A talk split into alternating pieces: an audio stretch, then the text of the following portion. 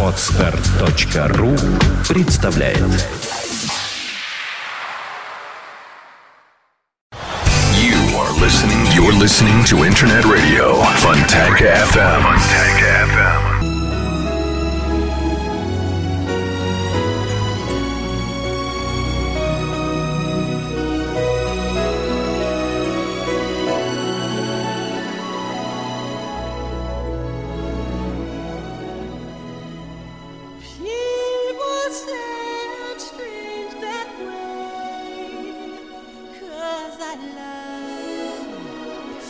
Красивой песней о детстве Майкла Джексона мы открываем очередной час на радио Фонтан КФМ. Всем доброго дня. В студии Александра Ромашова. И, как и было объявлено ранее, у нас в гостях сегодня Брэд Сандберг. Это э, человек, который на протяжении 18 лет буквально рука об руку работал в одной студии с Майклом Джексоном, с легендой музыки, я думаю, который не нуждается ни в каких представлениях на нашей меломанской радиостанции. Здравствуйте, Брэд. Привет. Can, I say my word? Привет. А Также на студии Юля, переводчица, присутствует. И я сразу напомню, что Брэд Сандберг приехал в Санкт-Петербург э, с тем, чтобы в ближайшие выходные дни, 26 и 27 апреля, в клубе «Фиш Фабрик» провести семинары. А, Семинары, которые называются «В студии с Майклом Джексоном». Кстати, сразу хотим предупредить, что э, на 27-й билеты пока еще есть, а вот на субботу уже билетов нет. То есть ажиотаж очень велик э, вокруг персоны Майкла Джексона. И вот первый вопрос, который мне хотелось бы задать Брэду. Для кого все-таки этот семинар? Он больше для поклонников Майкла Джексона, для его фанатов, среди которых наверняка есть и безумные, я уверена в этом. Или все-таки он больше для специалистов, для студийных работников, которые хотят э, получить от него какой-то опыт? Brad, the first question is: uh, Is your seminar for simply for Michael Jackson fans? No doubt there are some crazy fans, of course, who love him very much, or it's more for it's more technical for musicians who want to learn more about studio work. This particular seminar is more for uh, fans of music, not just fans of Michael Jackson, but fans of music. But it's not overly technical. С- Этот семинар прежде всего для поклонников музыки, не просто поклонников Майкла Джексона, а поклонников музыки. И технической стороны там очень немного. I, I kind of I kind of show people how we made those records. It's a pretty fascinating process, but I, it's not a, a, a lecture on recording. То есть местами я показываю, как именно мы работали над этими записями, но это не детальный процесс, который вот именно техничес- занимается технической стороной этого. Я вот еще хотела такое вот представление для тех, кто из слушателей, может быть, не знает о том, кто такой Брэд Сандберг, все-таки сделать небольшое, ну, буквально пара строчек. Э, На протяжении 18 лет, с 1985 по 2002 год, он работал э, с королем поп-музыки, в том числе над четырьмя альбомами и многими видеоклипами, ремиксами и э, даже проектами на ранче Джексона, который назывался Neverland. И, м, может быть, даже э, Брэду удалось побывать с ним в гастрольных турах. Вот Так это, да? Uh, so Brad, uh, we know that uh, you also worked with Michael on his Neverland Ranch, and not only the studio work, but also Neverland Ranch, and perhaps you even uh, had some tours with him, some world tours with him. I, I did work at Neverland. Uh, I, I built virtually all of the audio video systems at Neverland. I never went on tour with Michael, but I would work with the band once we finished an album and got them ready to go on tour. So I kind of did what's called tour preparation. Я действительно работал в Neverland с Майклом. Я полностью установил всю аудио-видеосистему, которая была на ранчо. Э, В туры, к сожалению, я с ним не ездил, но я работал с его музыкантами, с персоналом, когда мы заканчивали готовить альбом и начинали подготовку к туру. Он, ну, я занимался полностью подготовкой э, необходимого оборудования для тура. Мгм. А, Скажите, пожалуйста, а вообще, что из себя представляет вот этот Неверленд? Э, Что, что это за ранчо было? Вот как оно выглядело со стороны? Там наверняка была охрана какая-то суровая, э, огромный дом. Что это было? Или это действительно ранчо такое деревенское простое? Как оно выглядело? So, Brad, what was Neverland like well, for a, for a strange person who got there for the first time? Was there lots of security, or was it some common place? What was it for you? How did it look like? Neverland is one of the most beautiful places that I've ever seen or been to in my life. Um, there was quite a bit of security, but at one point, Neverland had nearly 80 full time gardeners just to keep the land beautiful. Э, Неверленд э, был прекрасным, очень красивым ранчо. Безусловно, там была охрана, э, очень много охраны, действительно.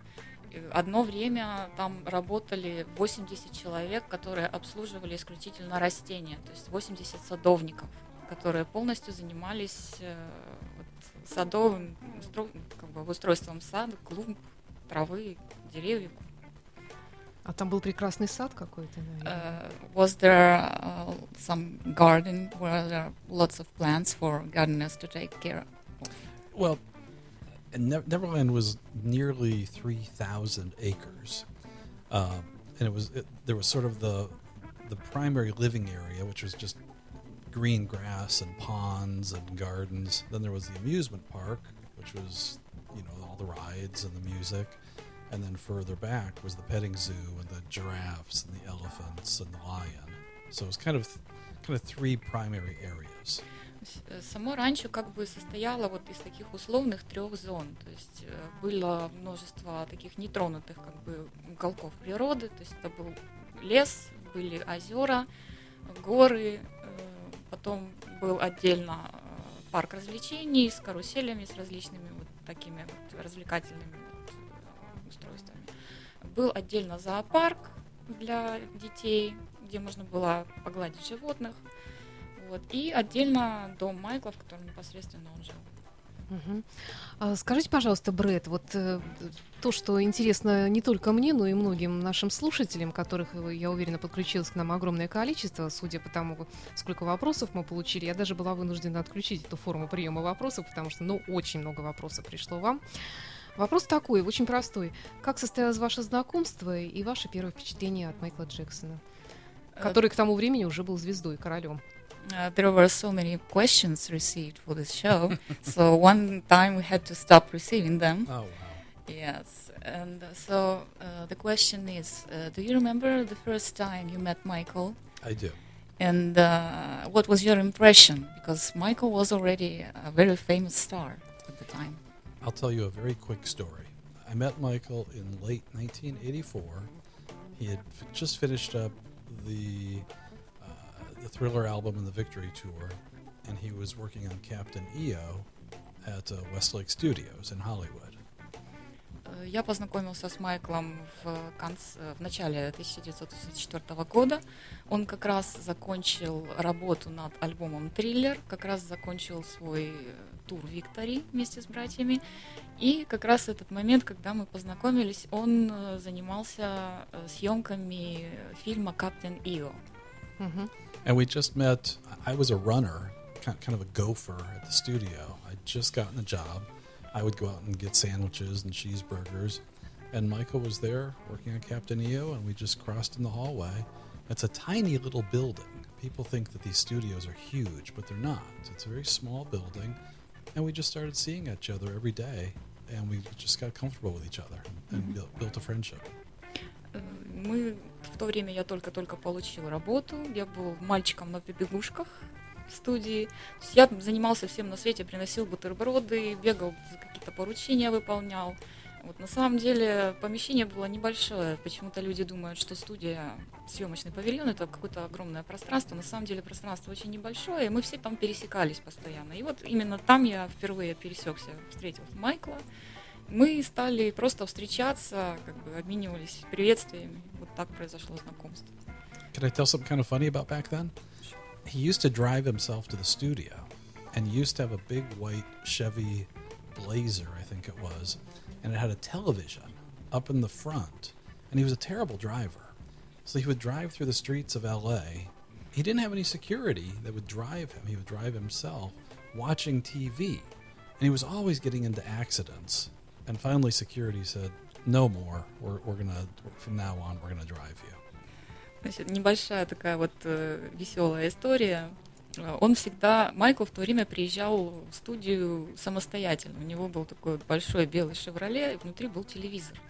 Майкл вообще отвратительный водитель, он ездит совершенно несмотря никуда, ни по сторонам. Он сам, что. да? Да, он возил, как бы ездил сам, у него не было в то время охраны, он просто ездил сам вот на этой машине, и все время во время езды он смотрел телевизор, поэтому постоянно попадал в какие-то неприятные ситуации. Могу себе представить. Неужели там не платят штрафов огромных за такие нарушения? Well, I can't imagine that it- it could happen, uh, and, and he didn't receive any fines or penalties or something. It, it, they weren't terrible accidents, but he would just bump into cars, and he, he just he wasn't a very good driver. But but there was no limos or anything. He he really kind of liked the freedom of being able to drive himself until security said it's really better if we drive you. Ну, так что в то время вот он не признавал лимузины, ездил самостоятельно. На самом деле ничего серьезного там не случалось, он просто время от времени там вот немножко, ну, как бы, да, врезался вот в машины. Да, и до тех пор, пока наконец-то охрана не пресекла и сказала, что давай-ка мы лучше будем возить тебя сами.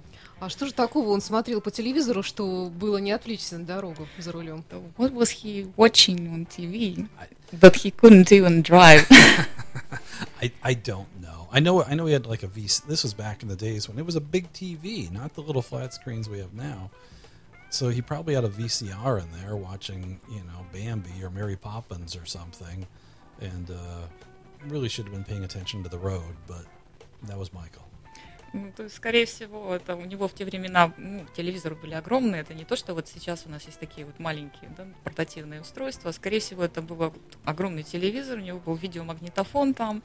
И, возможно, он смотрел Бэмби или Мэри Поппинс или какую-то еще другую вот такую детскую сказку и просто не мог отвлечься на дорогу. Хорошо. А вот э, в студии вы столько времени провели вместе, столько лет, и наверняка за это время, ну, конечно, и вы изменились, Брэд, и Майкл изменился, и изменились люди, которые его окружали. Вот э, вы можете как-то вот провести такое вот сравнение, каким он был э, вот в самом начале и каким он был вот в 2002 году, как я поняла, последнее ваше было сотрудничество с ним. Вот э, насколько он изменился за все эти годы? Uh, so you worked with Michael till uh, 2002. Я имею в виду не внешность, э, конечно, а именно вот э, в- характер, э, вн- внутренняя как бы манера поведения.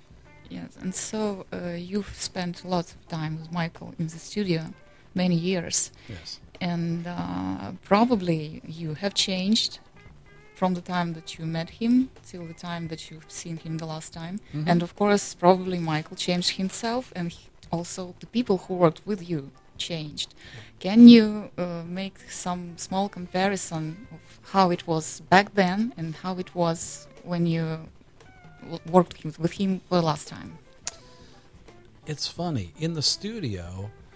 We were we were so young. I mean, Michael I think is five years older than me, so we were both very young. You know, kind of at the beginning of the Bad album It's really when we started working together a lot.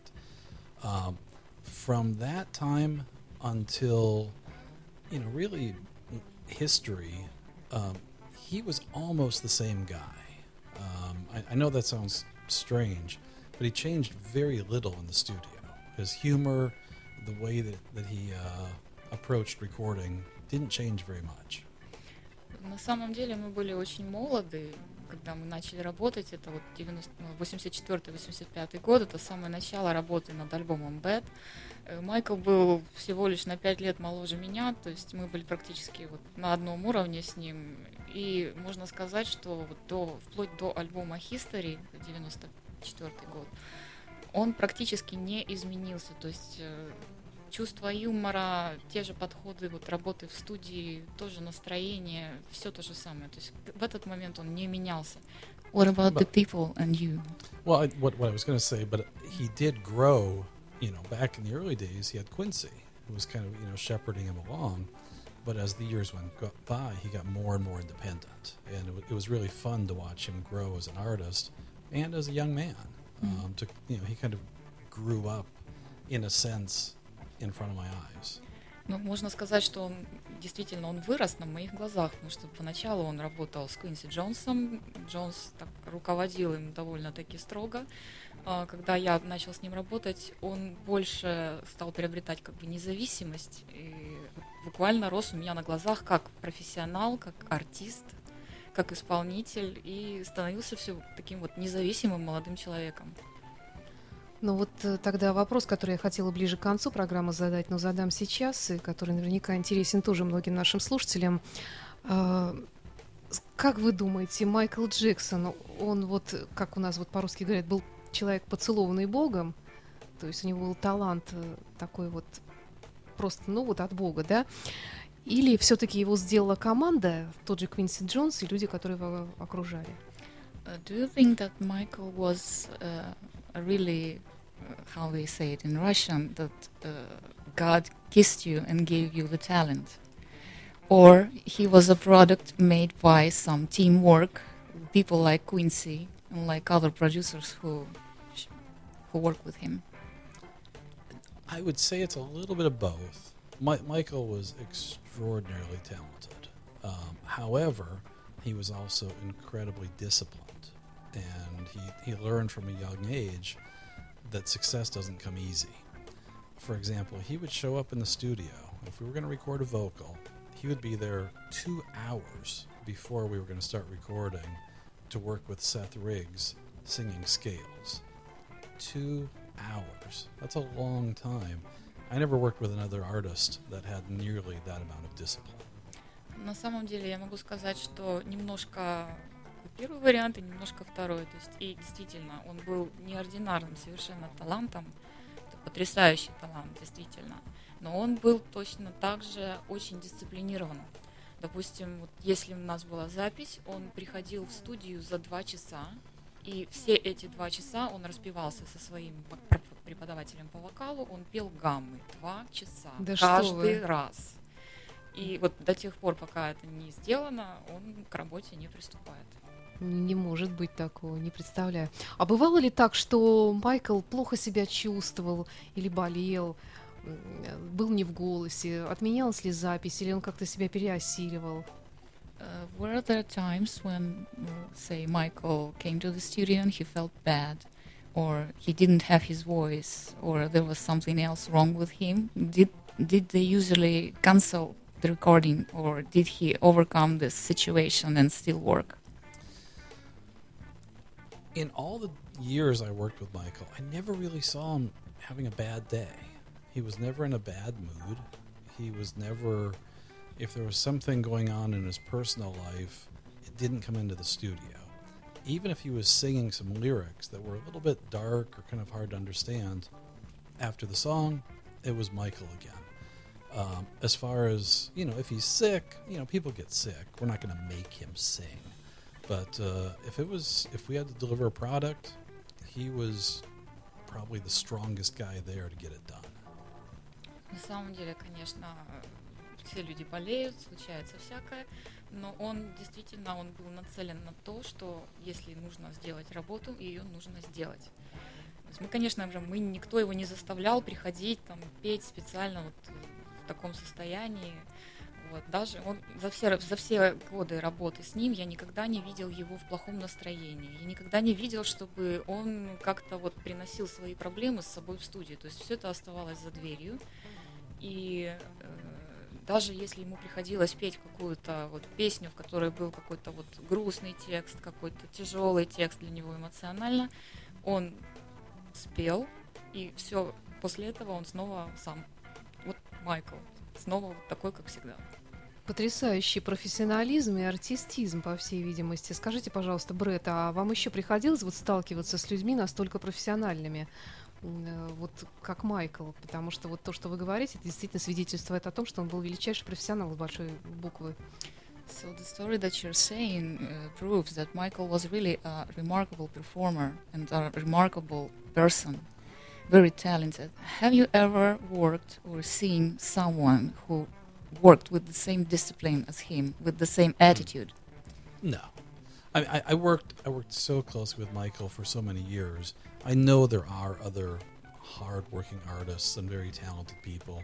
So I'm not saying Michael's the only one. I just worked with him for so long. I don't really have anybody else to compare it to. На самом деле, э, я уверен, что есть другие люди, которые работают тоже вот тяжело, Конечно. старательно, да, безусловно. Но я столько лет проработал с Майклом и столько лет вот наблюдал за ним, что просто мне просто не с чем, не с кем его сравнить. Потому что я вот действительно был, посвятил свою работу вот ему. Ну вот я вот из своего опыта общения с музыкантами, с российскими рок-звездами, с западными рок-звездами поняла, что есть все-таки небольшая разница, потому что вот те западные рок-звезды, которые к нам приезжают, это люди, как правило, высочайшей культуры. Это люди, которые слушают твой вопрос с таким видом, даже если это самый глупый вопрос, что это очень серьезный, интересный вопрос для него, и как будто он отвечает на него впервые. Э, Наши рок-звезды, увы, не всегда склонны так вот э, скрывать свои, может быть, истинные чувства, раздражение или усталость. Но это такая, может быть, даже ремарка э, в контексте разговора с Майклом, и просто мне действительно очень приятно слышать, что он был именно таким человеком.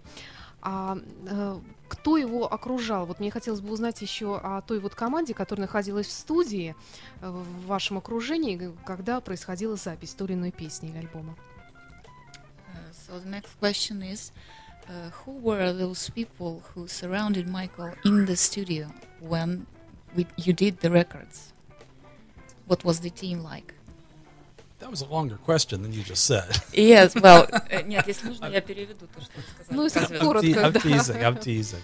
Okay. Um, it's funny on on the Bad album. Um, it was a very similar crew that was there on Thriller. Uh, it was you know Bruce Quincy, Rod Temperton, uh, Matt Forger, uh, and then on on the Bad album, then I joined the team. Uh, Craig Johnson joined the team. It was it was it was very small, really.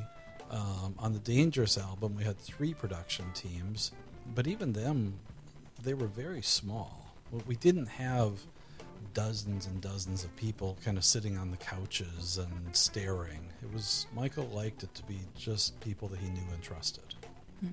То есть, когда все начиналось э, с альбома Триллер, на самом деле команды были очень небольшие. То есть буквально вот несколько человек. Вот на триллере это вот был Род Темпертон, Квинси Джонс, Мэтт Форджер.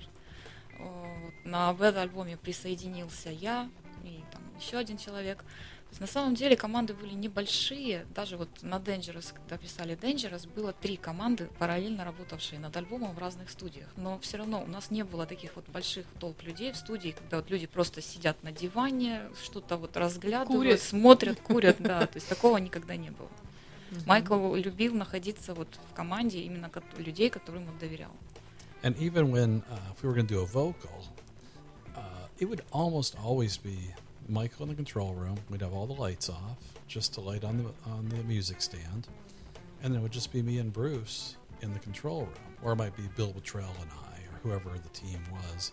But on, on vocal sessions, it was really small. It was just uh, three or four people tops. Когда записывали вокал, особенно вот уменьшалось количество людей в команде, то есть Майкл находился вот перед микрофоном, свет был выключен во всей студии, единственный свет, где горел, это вот на пип- над пюпитром вот перед Майклом, и буквально в аппаратной два человека, это может быть там либо Брюс Свидин, один из э, звукорежиссеров, э, и еще там какой-то ассистент, вот либо Брэд и еще там один человек. И опять же, то есть при записи вокала команда была минимальной. А почему так происходило? Он стеснялся, может быть, или считал, что это такой вот интимный про- процесс, запись голоса? Uh, why did it happen that there was so few people during the vocal recording? Was he shy, or Yes. or maybe he he, he had some other Oh no, no, thoughts no, about he, this? No, he, he, he was very shy, and, and his his view of performing, if he was going to perform on stage in front of 120,000 people, he was fine. I mean, he was the most comfortable person in that spot you could imagine. But the studio is different. The studio is very intimate and very personal, and you don't want a bunch of people on bleachers watching you sing a song in a studio. It's a whole different thing going on. Ну, на самом деле, конечно, он был немного застенчив. Одно дело, когда нужно выйти на сцену и спеть перед э, 100 тысячами человек.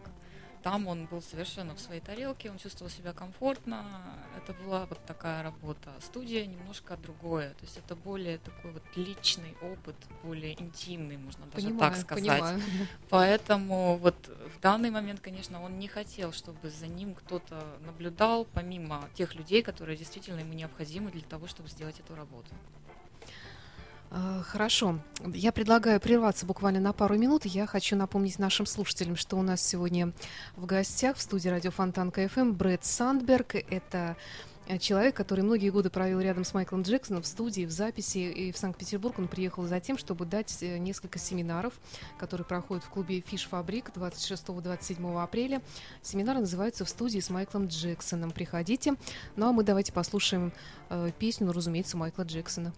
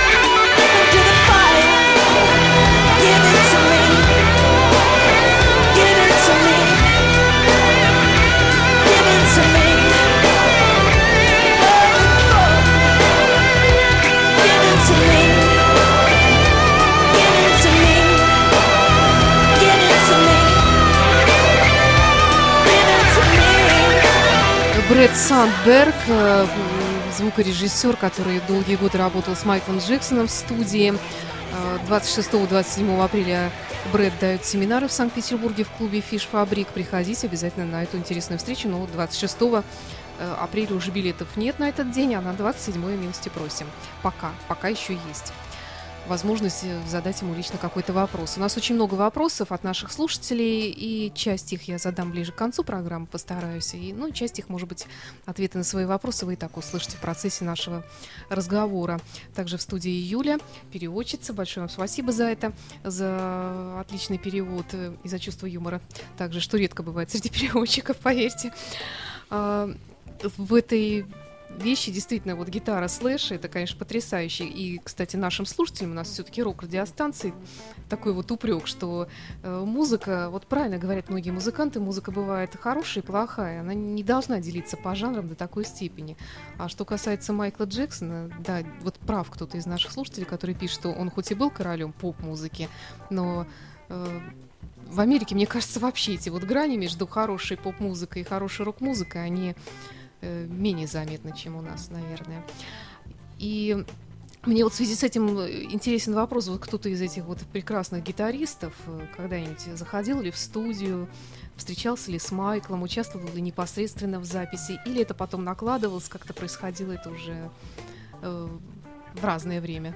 So speaking about rock music, actually, this is a rock music radio station. Nice. Yes, and uh, lots of uh, listeners uh, have the conclusion that there is not really so many genres in the music. That music is simply can be a good music and a bad music, and uh, it doesn't really. It's not really necessary to divide them into some genres or something like that. I totally agree. Yes, and so the question is, uh, speaking about these rock musicians, the guitar players who played uh, some guitar parts in Michael's music, uh, have they ever worked directly with Michael in the studio? Did they come to the studio? Have you worked with them? Oh yeah, yeah. Slash, um, Slash came in for the Dangerous, you know, for the Dangerous album to do uh, uh, "Give In to Me," and uh, it's funny. My daughter Amanda, I think she was two, something like that. And she was my, my wife had her in the studio. You know, she'd come and visit my wife, you know,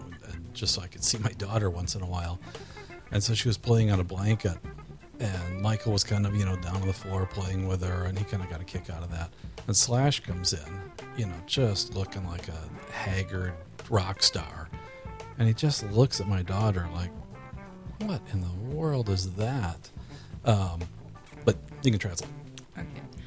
Э, Да, вот, например, Слэш, э, посчастливилось нам повидаться с ним в студии. Как-то раз э, моя дочь Аманда, ей тогда было около двух лет, она была со мной в студии. Моя жена иногда при- приходила ко мне в студию повидаться, приносила с собой дочку. И вот Аманда сидит на расстеленном полу одеяле, Майкл тоже с ней на полу играется, вот они веселятся вовсю. Вот, и внезапно дверь открывается, заходит слэш, соответственно, в таком виде, ну, вы понимаете, принято, да, зная слэша, да, то есть он вот, он вот, да, абсолютно выглядит вот так- такая вот немножко, да, вот, может быть, даже чуть-чуть под градусом, да, вот как обычно. И вот он смотрит на мою дочь и такой, что это такое вообще, что это здесь? when when Slash came to the studio, um, different different artists have uh, you know needs and requirements, and uh, for Slash, I think we had to get him a half gallon of uh, cranberry juice, I think two, uh, maybe a liter of vodka, and a carton of Marlboro cigarettes. То есть вот у музыкантов, естественно, которые приходят в студию, у них, есть- у них бывают какие-то свои особые требования э, для- работы. Ну, для слэша нам пришлось принести там, целый там, галлон сока, Я думала, Водки. А, да, водки. What? да, и целый блок вот сигарет. Кстати говоря, после того, как у Слэша умерла мать от рака, он бросил курить несколько лет назад. Слышала такое. Uh, she heard that uh, when Slash's mother died several years ago, and uh, he stopped smoking after that. Mm. I, I didn't know that story. She, she died of cancer. Mm. Well, good, for him. Ну, Для него это действительно хорошо. Давно пора. But to answer your question, yeah, when, when we had an artist come in, um, uh, you know guitar player or uh, it might be David Williams or whoever. No, Michael was right there. I mean, s- you know, showing them and telling them what he wanted. He'd let the artist create and you know do what they do, but Michael was certainly you know kind of guiding it a- as it happened. He, he was very hands on. Безусловно, да, у нас были музыканты, рок-музыканты, которые приходили в студию, чтобы записывать партии различных инструментов, гитары в частности. И Майкл всегда, всегда присутствовал в студии. То есть он всегда показывал им, где что, он всегда объяснял им, чего он хочет, Мгм. что именно он хочет услышать. Но при этом он давал им полностью полную свободу творческого процесса, то есть чтобы они могли вот выразить то, как они это видят, но, безусловно, он их направлял при этом. Мгм. А вообще, насколько требовательным он был человеком, как профессионал, конечно? How demanding was Michael as a professional? Um, as far as once once we knew how do, how do I put this? Um, we knew what Michael wanted, so we could have the studio set up for him. I would go to a studio sometimes two weeks before he would walk in the door, and I would have the studio ready. My job was to make sure he was comfortable, so I knew what he wanted. So there was no need, you know, for uh, getting mad and you know telling me what he wanted. We we knew, so our job was to take care of him. So I've never seen Michael get mad or demanding over what he needed in a studio. Майкл никогда ни на кого вот не злился. То есть мы просто знали, что он хочет. Допустим, я приходил, появлялся в студии за две недели до того, как туда приходил Майкл. Я полностью все подготавливала, все оборудование студии для того, чтобы ему было комфортно работать. Мы просто знали то, что ему нужно, и у него не было потребности как-то выражать свое недовольство или что-то требовать. То есть он приходил уже на все готовое, все готовое, все так, как ему нравилось. Я никогда не видел, чтобы он на кого-то злился или что-то требовал. А какие-то вот у него были особые пожелания, ну, например, вот э, райдеры, или как это называется, да, на- ну вот на концертах обычно такие присылают, там, чтобы, например, все полотенца были одного цвета, или был сок только именно такой фирмы, а вот в студии для Майкла что-то такое вот особенное должно было быть, может быть, какие-то цветы или еще что-то. Did Michael uh, want some special conditions, something special to be in the studio? Well, you know, like uh, so many stars have so the so-called writers, technical writers. Yes, the, the the list of demands that they want. For example, uh, only this kind of juice and not any other, or some towels only blue and not white, or something like that. Well, see, we, we would move into a studio. We'd go into a studio for a year. So it wasn't like we would go in just for two days and then leave. So we we would decorate his lounge. We would have whenever he sang, we'd have hot Evian for him. We had he was always cold, so we had to have heaters for him. So I would take care of all that and make sure the studio was ready for him. But no, he, he, he was he was remarkably easy to please and to work with. Once you knew what he wanted. На самом деле, как только вот ты поймешь то, что ему нужно, на самом деле с ним очень легко работать, и он абсолютно ну, не, не, так, не настолько требовательный человек. То есть он совершенно спокойно ко всему относился. И нужно понять, что когда мы заход- вот, приходили в студию, это было не просто там на день-два, там, может быть, неделю. Мы въезжали туда на год. И, естественно, да, мы готовили для него специальную комнату, где он мог отдохнуть. Э, То есть мы полностью ее обустраивали так, как ему нравилось. Э, Соответственно, да, мы держали для него всегда горячую воду для питья, Ну да. для горла, понимаю. да. И он все время мерз, поэтому мы, естественно, везде устанавливали обогреватель, чтобы ему было тепло и комфортно. Надо же. А, хорошо. Ладно, про еду не буду спрашивать, наверное. А вообще всегда найдутся люди, которые хотят дать совет, может быть, даже из добрых побуждений. Слушал ли Майкл советов людей, которые присутствовали в студии? Ну, может быть, не всегда это были для него достаточно авторитетные люди, как Квинси Джонс тут же. А, или он злился, когда ему давали вот какие-то советы вот такие досужие? Not, not many stars like it when Или people никто не рисковал их давать, может быть, вообще. when people surrounding him start giving him some advice or maybe telling him that this is better done this way or that way and maybe tho- those people not were not really qualified to get to, to give this kind of advice Uh, how did Michael react if there were some people who wanted to give him some advice about studio work? Did he get mad or did he just take it easy or did he listen to this kind of advice? I think he, he was really careful about who he worked with. So if he wanted, you know, when, when he started working with Teddy Riley, Teddy's brilliant, and you're, you're going to listen to what Teddy wants to do. Michael's going to mix his own Michael stuff in with that, but there's a reason he wants to work with Teddy. There's a reason he wants to work with Bill Bottrell. It's a different type of sound. So, no, I think he loved collaborating with really talented people. If the collaboration wasn't working, then Michael might just move on. But there was never anything confrontational that I remember. На самом деле Майкл очень тщательно выбирал людей, с которыми он хотел работать. То есть, э, когда мы начали работать с Тедди Райли, безусловно, у Майкла были свои причины для того, чтобы работать конкретно с этим человеком. Есть Тедди Райли делал что-то свое, Майкл привносил что-то свое, но всегда была причина, почему он выбрал именно этого человека. Или же, допустим, он выбрал там Билла Батрелла. То есть у него тоже были причины, для чего ему нужен этот человек. То есть они работали, но никогда не было каких-то вот таких открытых конфронтаций. То есть если Майкл увидел, что сотрудничество не удается, он просто перестал работать с этим человеком. Увольнение происходило в резкой форме или деликатно? If he dismissed anyone from working with him, did he do, did he do it delicately or was it some kind of a you know riot, screaming? I, I, I promise you, I, I've never seen Michael throw a temper tantrum. Never.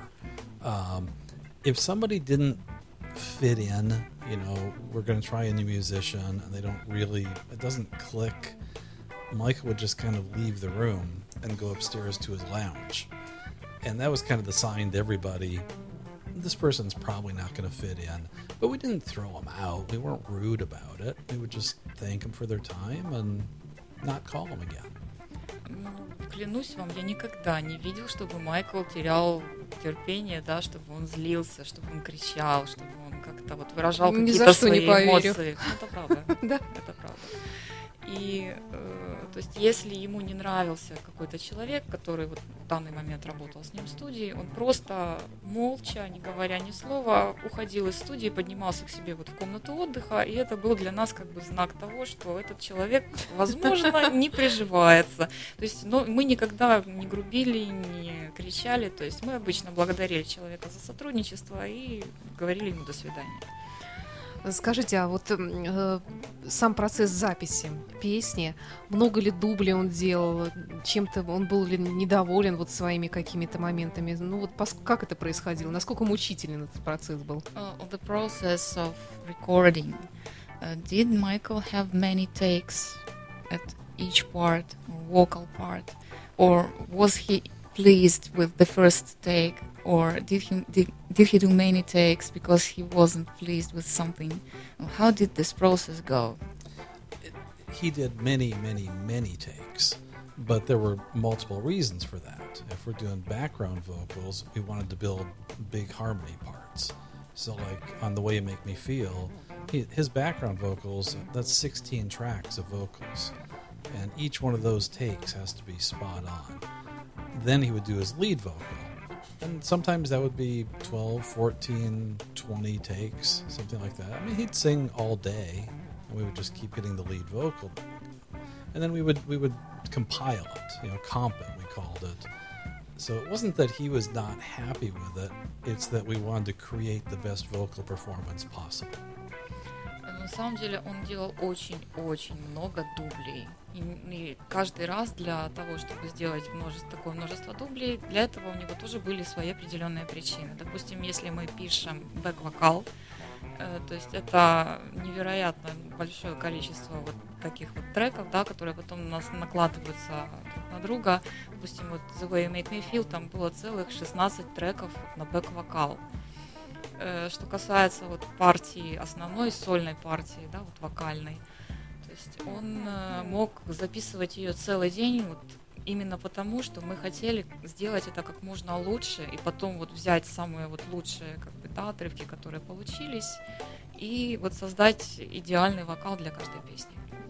Вы знаете, вот, э, Брэд, вы рассказываете о Майкле Джексоне так, как будто это был вообще какой-то не человек, а какое-то совершенство. Ну, был ли у него хоть какой-то недостаток вообще? Brad, you're, you're speaking about Michael as if he was some, you know, superhuman, absolutely flawless. Was there anything, a- any, any, anything wrong with him, so to say?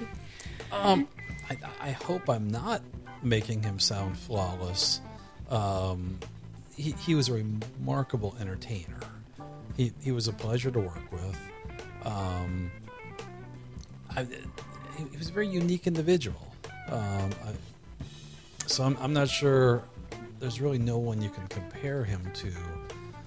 He wasn't flawless, but I had a great time working with him. Мне, конечно, очень жаль, что так получается, как будто он действительно идеален и без изъянов. На самом деле это действительно был уникальный, совершенно уникальный человек, уникальный артист именно вот в профессиональном плане. И, ну, просто вот я не знаю никого, с кем можно было бы его вот действительно сравнить, потому что, ну, просто вот не встречались мне на пути такие люди. Э, Не могу сказать, что он был абсолютно без изъянов, то есть, что у него не было каких-то вот своих проблем, но я на самом деле получил огромнейшее удовольствие от работы с ним. Здорово. У нас, к сожалению, вот время истекает. Я буквально вот несколько вопросов из большого списка, но я надеюсь, что наши слушатели не обидятся на нас, потому что они наверняка услышали часть ответов и на свои вопросы в, нашем в процессе нашего разговора. Вопрос от Екатерины. Многие в нашей стране считали Джексона э, не настоящим артистом, а лишь продуктом умелой маркетинговой раскрутки. Вы видели процесс создания его хитов изнутри. Справедливо ли такое утверждение? Many people in our country always believed that Michael was a product of uh, some marketing, you know, design. That it was a, a teamwork, a product of, of a teamwork of professionals. And uh, how would you say uh, is this statement correct after working with him for so many years?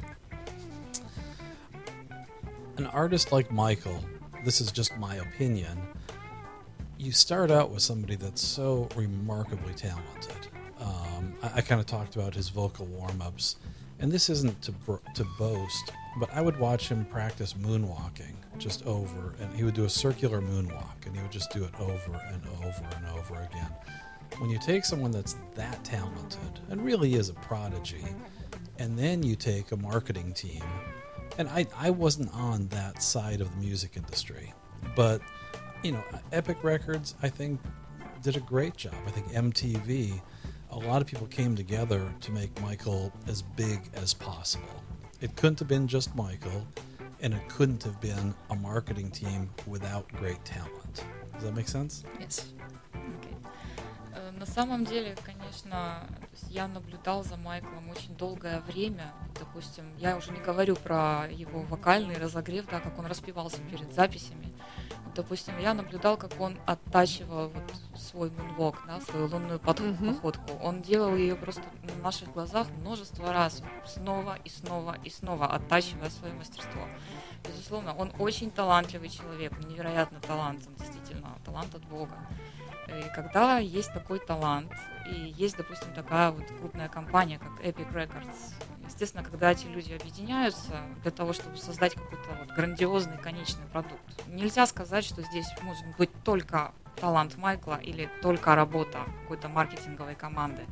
Без, это должно быть, должен быть вот такой вот взаимосвязанный процесс для того, чтобы вот появилась вот такая действительно невероятная известность и личность.